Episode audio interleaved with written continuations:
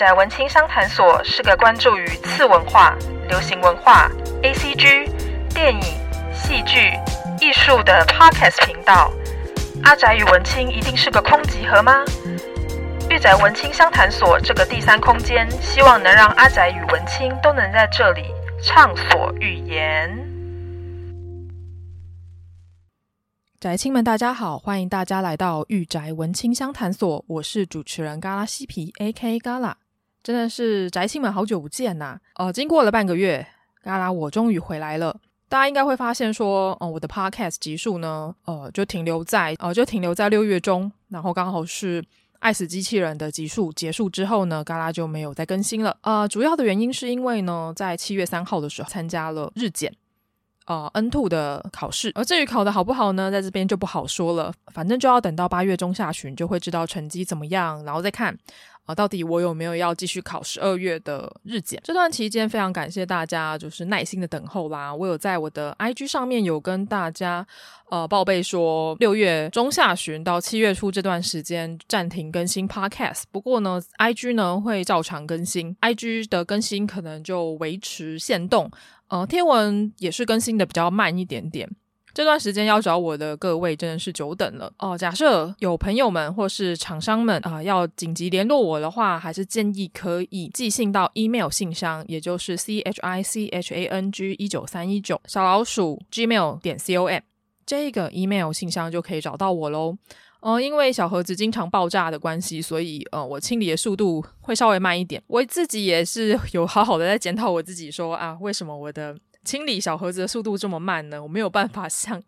IG 的呃其他的账号主理人一样，就是马上回，就是马上回复，真的非非常的想要找小帮手来帮我处理 IG 小盒子的部分。嗯，不过呢，就在。请大家再稍等一下，我会尽量的调整自己的步调，一个礼拜能够清理两次小盒子。到了七月中旬呢，想要跟宅青们报告一件非常非常重要的事情，也就是七月十五号是御宅文青商谈所成立两周年的纪念日啊，很不可思议啊，已经到了两周年的时间点了。我记得在呃一周年的七月十五号，也就是去年七月十五号的时候。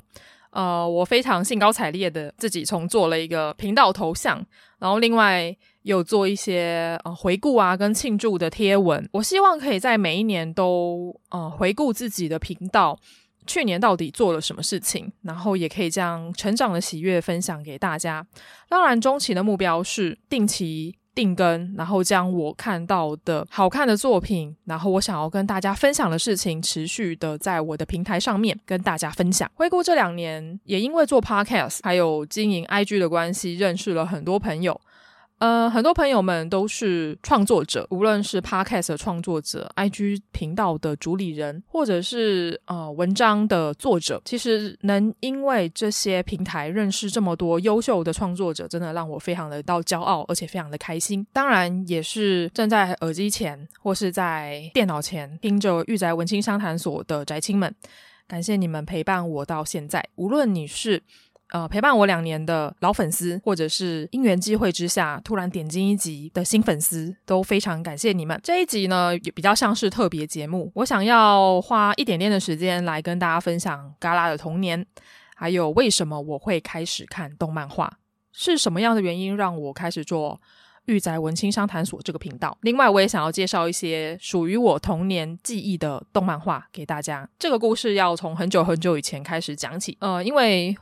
刚刚我的父母从小都工作很忙碌的关系，所以呢，陪伴我一场大的就是电脑跟电视，所以我就是货真价实的电视儿童。而当时候的电视呢，有第四台，然后频道其实也没有到很多，所以小时候呢，国小放学回家呢，就会去看电视嘛。最常看的就是像是神奇宝贝，现在已经改名为宝可梦了，然后甚至。呃，再长大一点呢，也有四驱车啊，跟战斗陀螺。另外呢，我也会转到第四台，在当时候有一个电视台专门在播卡通。我说的不是美式的卡通哦，而是日式的卡通。只是在当时候并没有动漫这个名词，而是用卡通来代称动画。所以呢，我就在这个卡通台，也就是中都卡通台，呃，看了很多当时候日本正在播映的。卡通动画。如果大家上维基，应该就可以 Google 到中都卡通台。它其实实际播放的时间是一九九八年到二零零零年，也就是千禧年的时期。其实短短两年间，说长不长，说短不短，但是它。哦，真的播了非常多的动画，陪伴了我很多的时间。播放卡通的有线电视频道呢，它其实是东森电视的子频道。呃，另外呢，有一个跟他一起打对台的有线电视频道，叫做手滑卡通台。中都卡通台就啊、消失了。我记得当时取而代之的。东风电视台吧，手画卡通台后来也停播了。可能在晚我几年出生的小朋友们，可能就会开始看像 Animax 这个频道，然后来看更多更新的动画新番。这个中都卡通台呢，其实以前真的播出非常多的很知名的动画作品，像当年呢有我很喜欢看的 NG 骑士柠檬汽水，另外还有像闪电霹雳车啊、斗球的弹平啊啊，还有秀逗泰山阿达。然后跟爱天使传说，再到后来也很红的鬼神童子、爆裂战士、机械女神、天地无用、妖精狩猎者、秀逗魔导士、少女革命、大运动会、漫游记、枪神、魔术师欧菲等等的这些非常优秀的动画作品。现在其实有很多的动画，呃，这我刚刚提到的这些著名的动画作品都有重新被改编，然后甚至推出新作，例如说像。我在前几个礼拜看到的消息就是，枪神夺利港它即将在二零二三年推出新的动画，在这边可以稍微跟大家分享枪神这一部作品，我自己非常的喜欢哦。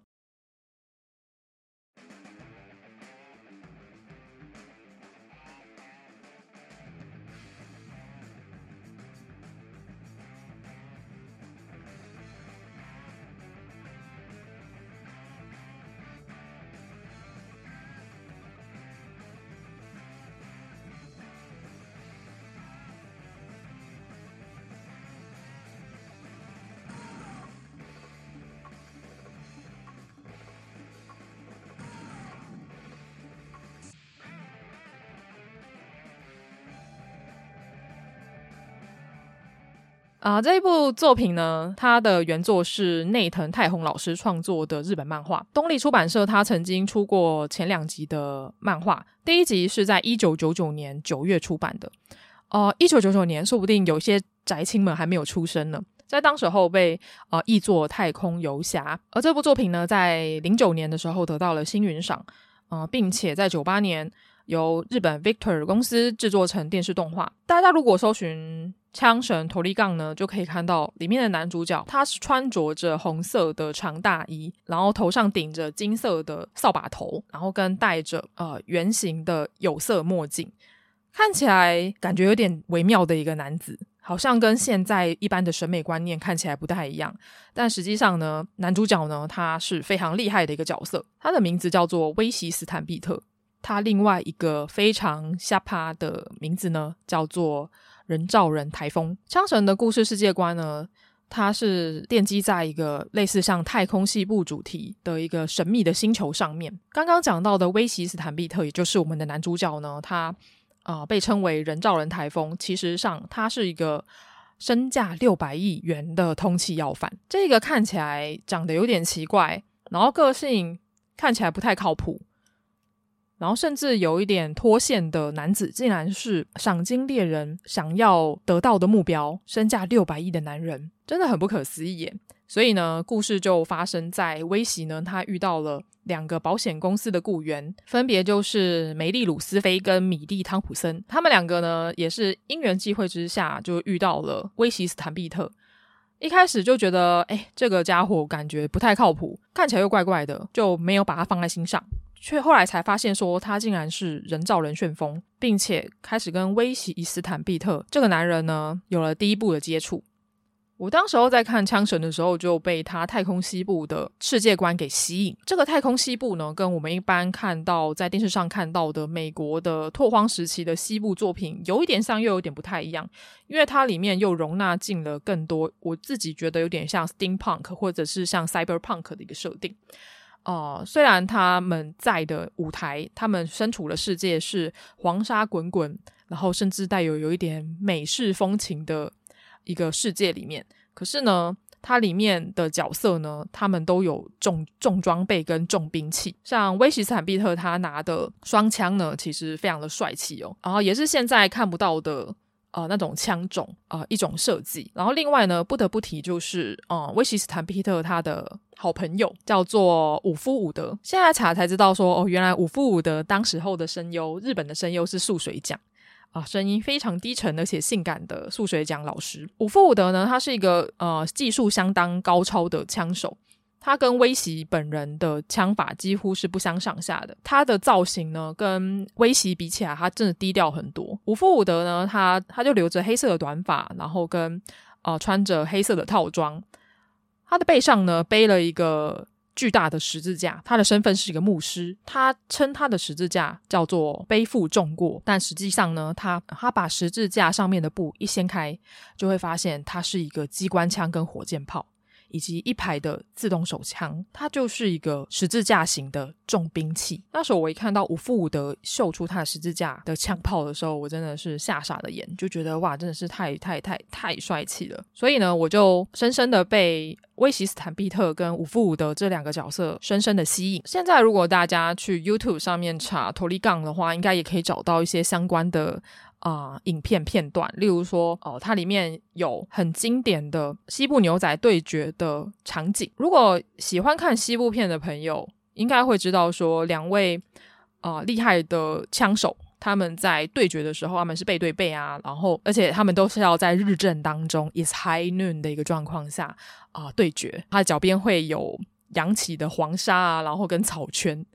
然后最后在一声下令之下。比谁拔枪的速度快，还有谁的枪法准，那个人就是赢家。这种我觉得有点时代的浪漫感，对我而言是非常吸引人的。这也是我觉得枪神有趣的地方。嗯、在这边可以跟大家分享一下，就是枪神他在呃 Netflix 上面可以看到。假设呃有 Netflix 的朋友可以去观赏一九九八年版本的枪神托利杠，然后并且在二零二三年呢就可以看到枪神的。新作品了，像《枪神》的作者内藤太红老师呢，他非常擅长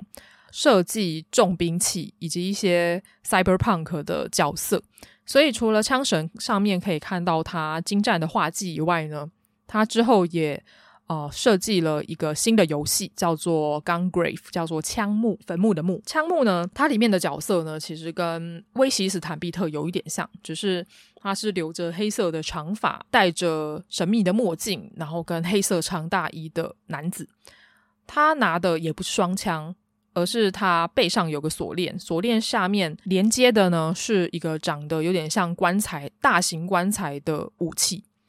那个武器呢，它可以变换成重兵器，它可以变成机关枪，可以变成。火箭炮是一个很厉害的兵器。假设喜欢这种重兵器啊，cyberpunk 还有男人浪漫的朋友，我觉得内藤太红老师的设计应该会很合你的胃口。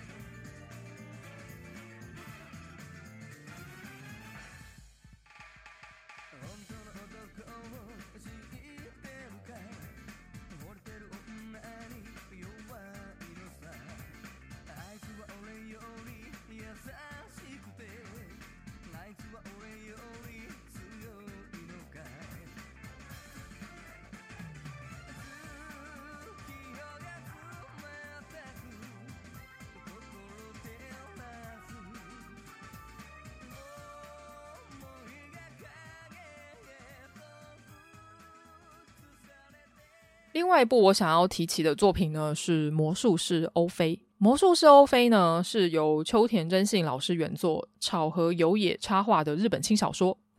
呃，之后就被改编成动画作品，也有新版的动画出来。不知道大家有没有看呢？它的故事背景呢，是比较偏向十八世纪风格的幻想欧洲，在一个名叫齐耶萨尔西马的大陆上面，有一位青年的魔术师，他叫做欧菲。可是呢，欧菲其实是他的化名，他的本名叫做奇利南谢洛。非常的奇幻，也很简单。它主要就是在讲说，欧菲呢，他是为了要寻找以及拯救他喜欢暗恋的女孩子，叫做阿莎莉。他为了拯救阿莎莉而展开的冒险旅程。所以故事就会带到欧菲跟阿莎莉之间的关系。他们是在青少年时期就认识了。呃，欧菲呢，这个角色还蛮特别的。他一开始出来的时候是外外貌大概是二十岁的青年，他留着黑色的短发，然后跟穿着黑色的背心，然后头上还有一个红色的发带。他的眼神十分的凶恶，看起来就是一个坏胚子。但实际上呢，他是一个很有责任感、心地也很善良的魔术师。因为他从小就是孤儿，所以呢，他在孤儿院呢就遇到了阿莎莉。他跟阿莎莉呢，就像姐弟一般，阿莎莉也很照顾他。而直到他们两个被带入了牙之塔，这个牙之塔呢，它是培养魔术师的一个机构。而在这个机构之中呢，拥有极强魔力的阿莎莉呢，她喜欢上了老师查尔德曼，而这种师生恋呢，很难有一个好的下场。阿莎莉发现自己没有办法追上她最爱的老师查尔德曼呢，使用了禁忌的魔术，她用了天人的遗产，叫做巴鲁多安德鲁斯之剑。因为没有办法驾驭巴鲁多安德鲁斯之剑呢，所以她被魔力反噬，成为了魔兽，叫做布拉迪欧卡斯特。A.K.A. 血腥八月，所以阿莎莉她就成为了魔龙，而欧菲呢，她不愿意看到她自己最爱的阿莎莉，情同姐姐的阿莎莉呢，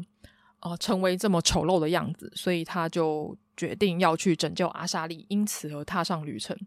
而在这段旅程之中呢，他遇到了有钱人家的二小姐，金发的呃克利奥，跟他的头号弟子叫做马吉克。我个人觉得魔术师欧菲的故事剧情就很简单，然后但是也非常的好看。我们可以看到欧菲非常帅气的使用光之白刃的身影，以及他跟血染八月之间的爱恨情仇，我觉得非常的经典，也非常的深刻。我就有看过旧版本，我没有看过近两年的新版本的魔术师欧菲。假设有看过新版的魔术师欧菲的宅青们，也可以呃来跟我讲一下你觉得好不好看。但是我自己是还蛮推荐说可以看一下旧版本的欧菲，因为我真的觉得嗯旧版本的欧菲很帅气，非常经典的一个，算是我第一次见到这一种奇幻大陆里面的魔法设定的一作品。因为其实魔术师欧菲他的。哦，世界观很庞大，他不只有将大陆的世界观讲得很清楚以外呢，他有讲到里面的种族，例如说他有龙族啊，然后另外还有一些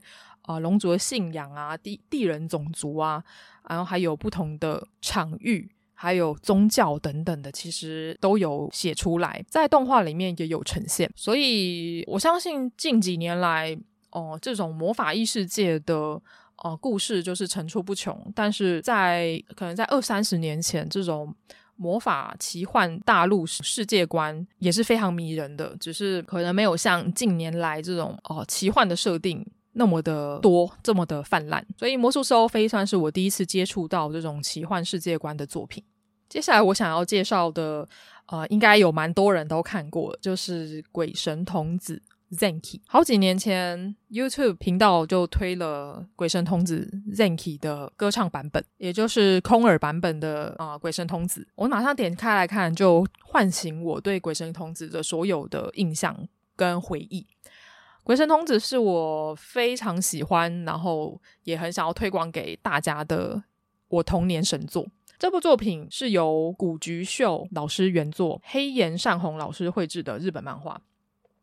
而且比较酷的是，它同样也是集英社月刊少年 Jump 的作品。它首次发表的时间呢是一九九二年的八月，而且是短篇的方式出版。一九九六年的九月增刊号完结。新版单行本总共七本，之后也有改编成众人所知的电视动画，并且在一九九七年发行了 OVA 外传。鬼神童子 Zenki 呢，它融合了呃日本的呃民俗的信仰，还有阴阳师的系统。是我自己觉得非常有趣的一部作品。当然，小时候看应该会被里面邪恶的角色就是吓个屁滚尿流，但是我觉得完全不损，就是《鬼神童子》好看的地方。第一次看《鬼神童子》，应该就会被他那个热血的 OP 给吸引住吧。那我们现在先来听一小段《鬼神童子》的 OP。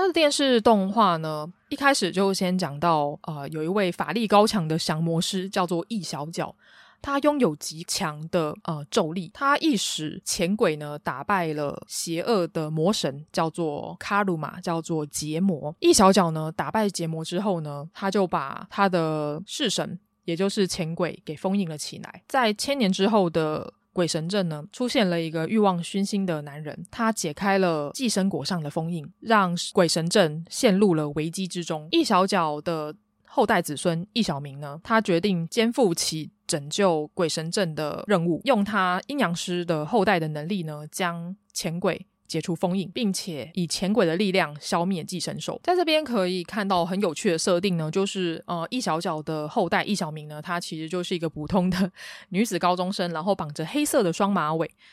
呃，她身穿着改良式的。啊、呃，那种阴阳师的服装，大家如果有看安倍晴明的阴阳师的话，你就可以看到、他们平安时期的服装呢，就是那种平领啊，然后跟白色的衣服啊，然后宽袖，然后跟长的下摆。不过呢，小明他穿的是比较偏向短裙，然后改良版的阴阳师的服装。而被放出来的浅轨呢，也不像呃千年前一小脚所使役的浅轨那么的强大。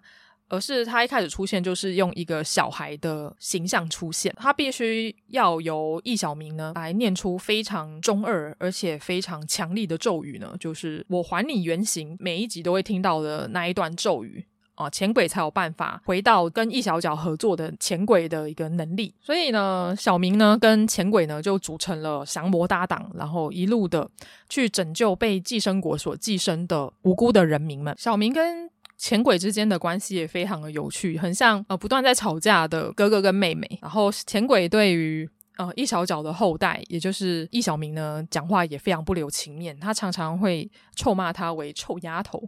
然后并且就是扬言说要杀了小明。但实际上呢，他对小明就是一个又爱又恨，然后两个就是欢喜冤家的一个状态。他的武器呢，就是他自己右手肘。会冒出的金刚角之后呢，电视动画的中期呢，他就拿到了呃由黄金龙化身的黄金斧作为武器。而当浅轨每次不听话呢，要暴走的时候呢，小明呢就会念出从他的祖先一小角秘传留下的咒语，叫做“鬼神解缚密咒”。最有趣的一点呢，是浅轨他会他在动画不同的期间呢，他会不断的进化，就很像 Digimon，很像数码宝贝那个样子。它会变成呃鬼神浅轨啊，然后会变成完全鬼神呐、啊，还有超鬼神浅轨，就真的很像呃 Pokémon 在进化的一个状态，还有斗神浅轨，非常的有趣。然后另外呢，哦、小明呢在故事后面呢也收服了另外一位非常强大的伙伴，叫做后鬼，而后鬼的外形呢就。其实跟我，其实跟塔矢亮啊，还有跟白龙啊一样，都是留着平刘海的妹妹头，然后个性非常的温和，然后外貌也非常的中性，然后甚至会被误认为是女孩子。他的名字也很中性啊，叫做阿基拉，叫做金。所以呢，前轨跟后轨呢，就成为了呃辅助小明非常重要的伙伴。我记得在电视动画里面，小时候看的时候，最害怕的就是看到呃寄生果，也就是结魔果，它附身在人的身上的时候，它结魔果其实就长得很像核桃，可是呢，它。中间会出现一个眼睛，很大的眼睛哦。小朋友在看的时候，常常会被那个眼睛吓到。我不知道大家有没有看《鬼神前鬼》被吓到的一个经验。鬼神童子呢，它结合了哦日本的神道教，然后还有阴阳师的系统，让我看得非常大呼过瘾。同样也是我第一部认识到日本的神魔，呃，日本的奇幻故事的一部作品。最后一部作品呢，我想要分享给大家的是《十二生肖爆裂战士》。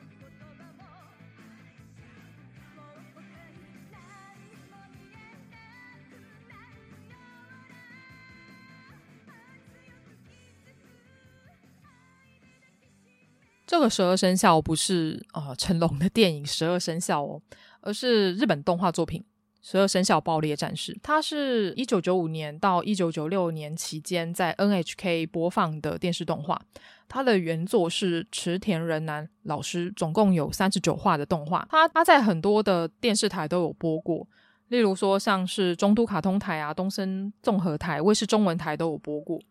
呃，这一部作品呢，是我非常喜欢的偏向子供向的动画作品。在这边也，我觉得也可以稍微跟大家谈一下说，在九零年代到嗯千禧年的这段期间，其实有非常多的机器人动画。就除了呃非常严肃哲学作品，也就是 EVA 新世纪福音战士以外呢，其实之前还有很多子供向的啊机器人作品，例如说像是绝对无敌雷神王，或者是。啊、像是元气小子等等的啊、这些机器人动画作品，他们的机体会比较偏向，会稍微圆润一点点，然后钢弹。跟 EVA 的系统又不太一样，而且呢，这些偏向子供向的机器人作品里面的驾驶员呢，通常都是小学生。里面的小学生们都非常厉害，都肩负起了要拯救地球的重责大任啊、因为这些子供向的机器人作品呢，他们大部分制作动画公司都会跟玩具公司一起嘛，就是呃，电视动画推出之后，小朋友看到就会呃央求着父母说啊，我想要买这个玩具啊什么的。就会同时期会一起推出玩具，而这些玩具呢，我们可以看到像呃元气小子，或者是绝对无敌雷神王，或是呃魔动王等等的这些脍炙人口的机器人动画里面，机器人都不会只有一只嘛，而且他们会有不同的颜色，就很像战队这个样子。就呃主角一定会是红色的嘛，然后接下来会有蓝色啊或绿色等等的，而且这些机器人都有办法。呃，会有不同的能力跟形态，通常都会有呃机器人形态跟动物形态，然后并且有办法组装，然后有办法合体变成一个更大的机器人。我觉得这个是当时候的机器人动画的一个浪漫吧。不过呢，在现在这种机器人动画可能比较，也不能说退烧，可能现在的小朋友比较少在看了。例如说，我之前有接过家教，就会问家教小朋友说：“啊，你们最近都在看什么啊？”或者是问呃身旁朋友的小朋友，我就发现说：“哦，现在小朋友可能都看《鬼灭之刃》，或者是看呃，例如说会看 YouTube 频道等等的，所以他们。”现在在看他们，他们现在在看的东西，或者他们的收视习惯，已经跟当年的我们已经不一样了。也许他们现在更喜欢异世界的作品吧，或者是更帅气的打斗的作品。不过在当年代，我只能说这些子供向的机器人动画真的陪伴我很长很长的时间。我很喜欢它里面的机械的设计。然后，另外还有那种友情及胜利的设计，像现在跟大家提到的《十二生肖爆裂战士》里面，同样也有机器人。可是，我觉得这部作品最有趣的是，它利用了我们从小到大的习俗，也就是生肖的一个概念，并且把它放到一个架空的世界观中。我自己非常的喜欢。在这边，我可以稍微介绍一下它的故事。它主要在讲说，这个故事舞台呢发生在一个岛屿，叫做梦圆岛。这个岛上面有一个王国，叫做梦圆王国，然后里面住着。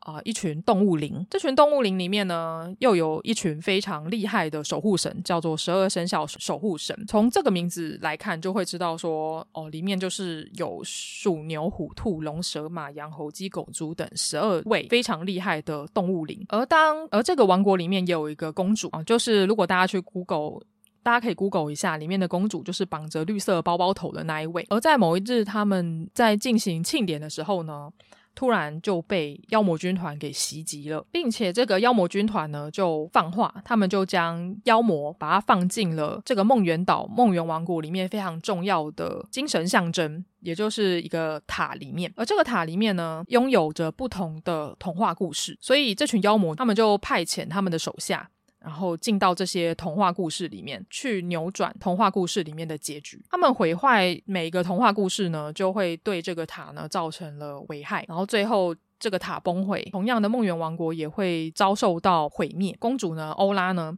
她就召集了十二生肖守护神，然后并且帮他们放到了啊麒麟战机里面，由这群十二生肖守护神跟麒麟号，然后进入到童话世界，然后并且将妖魔消灭。这个故事就还蛮有趣的，因为它里面融合了中国的民间信仰，也就是十二生肖。以及我们所知的童话故事，例如说像呃白雪公主的故事啊、睡美人的故事啊，或者是格林童话等等的。当这些我们耳熟能详、熟知的童话故事被扭曲了、被改变了，会发生什么事情呢？我觉得这是一件非常有趣的事情。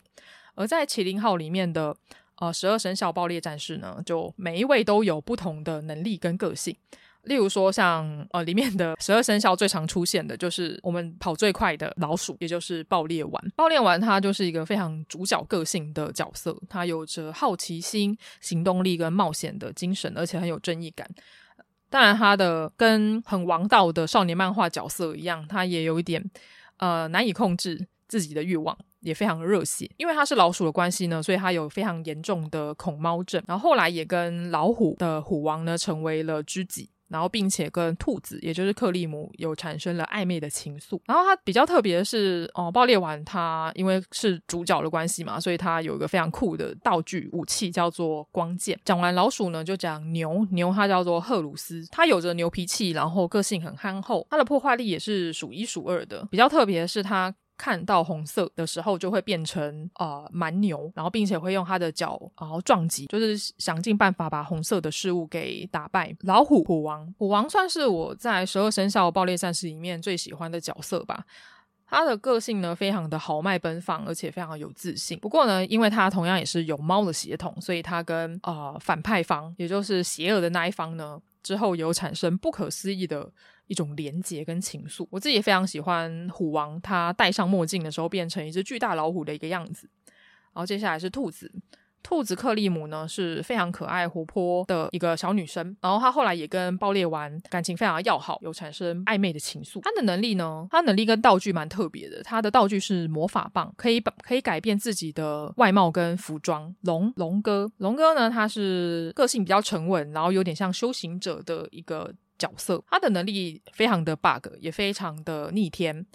他可以召唤雷电，然后变身成中国神话里面看到的龙，并且可以啊、卷起龙卷风。而且更厉害的是，他能够飞。就我觉得十二生肖爆裂战士里面，哦、能力最 OP 的就是龙哥了。毕竟他也是十二生肖里面唯一一只奇想的生物吧，所以在他身上有很多不可思议的能力也是正常的。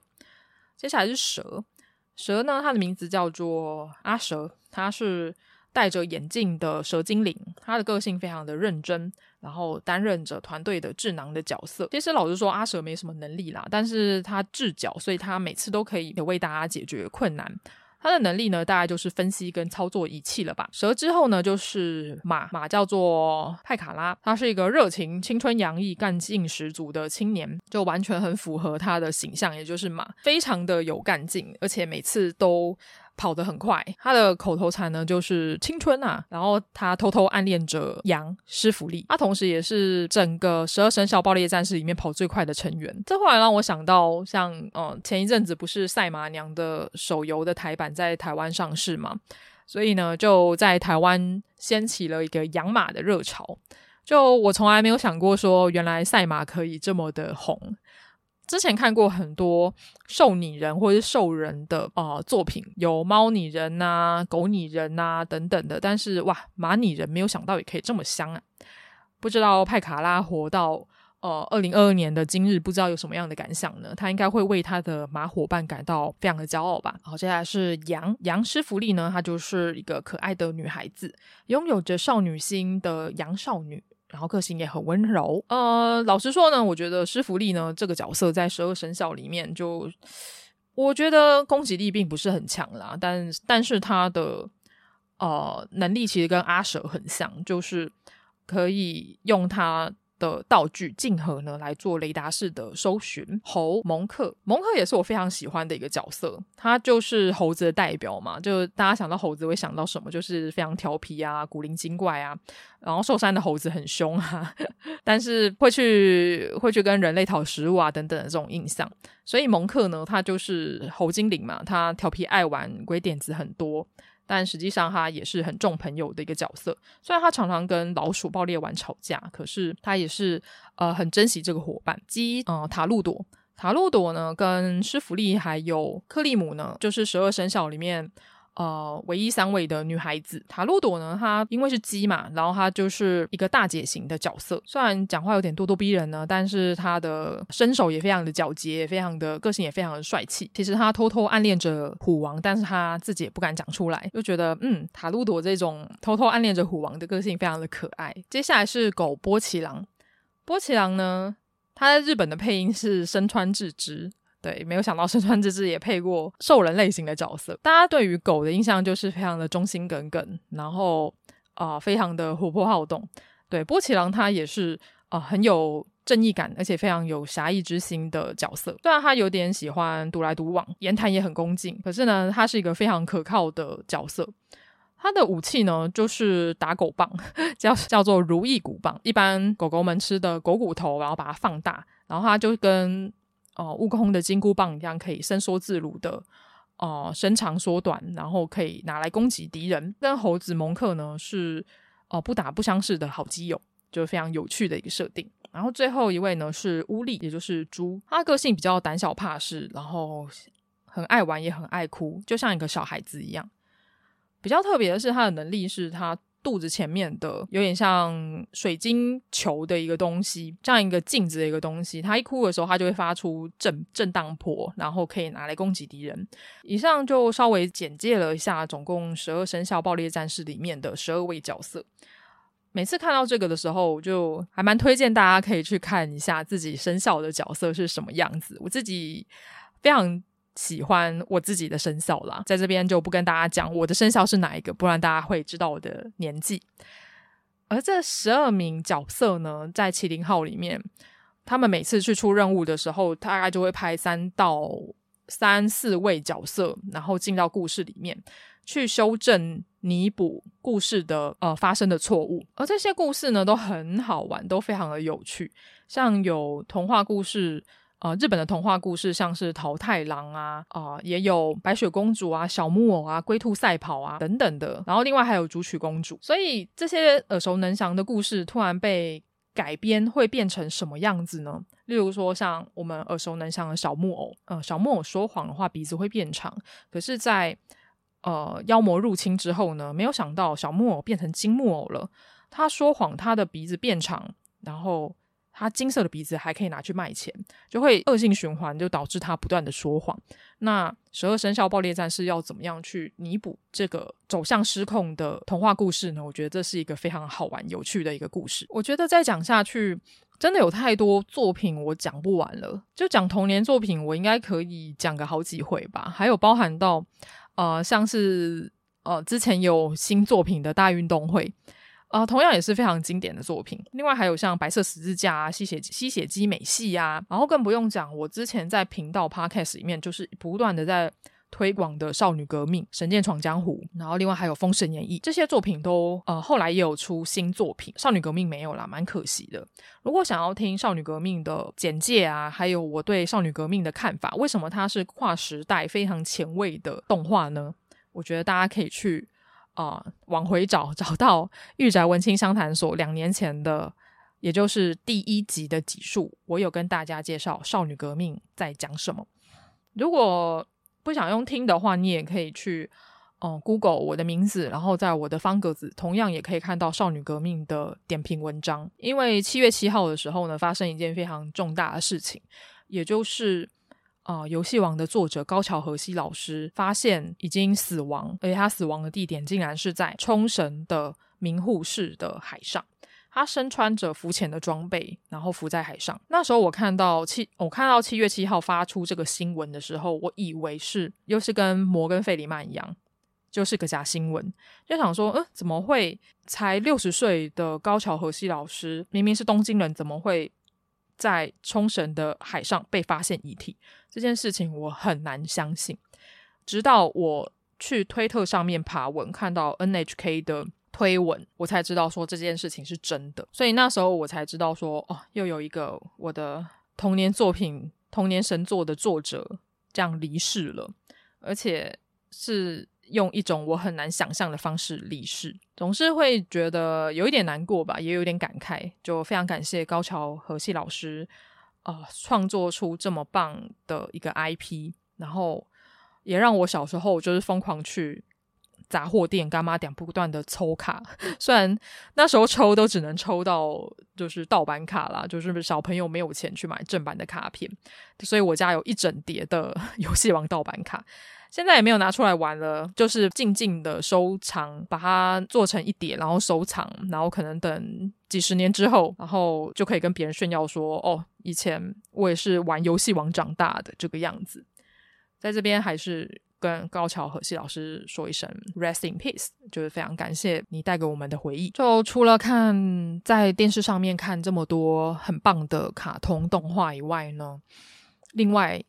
呃，我小时候也会进出啊、租书店，租书店已经成为我的。啊、下课之后就是必去的一个地方了。嗯，因为小时候会去定期的追《宝岛少年》嘛，也就是台湾代理版的 Jump。当时候一定会看的作品呢，例如说像是《死神》啊，例如说像是《火影》啊。另外，我在国中的时期非常迷的一部作品呢，叫做《野球昌大王》，然后它是棒球作品。同样也是因为这部作品呢，让我喜欢上了棒球这个运动。虽然我本身不太会打了，但是我会看棒球比赛。同样，它里面也是运用到跟十二生肖爆裂战士一样，都是使用就是十二生肖的角色，然后来当做里面的角色，我觉得非常有趣。就有兴趣的朋友也可以去翻一下《野球昌打王》的漫画，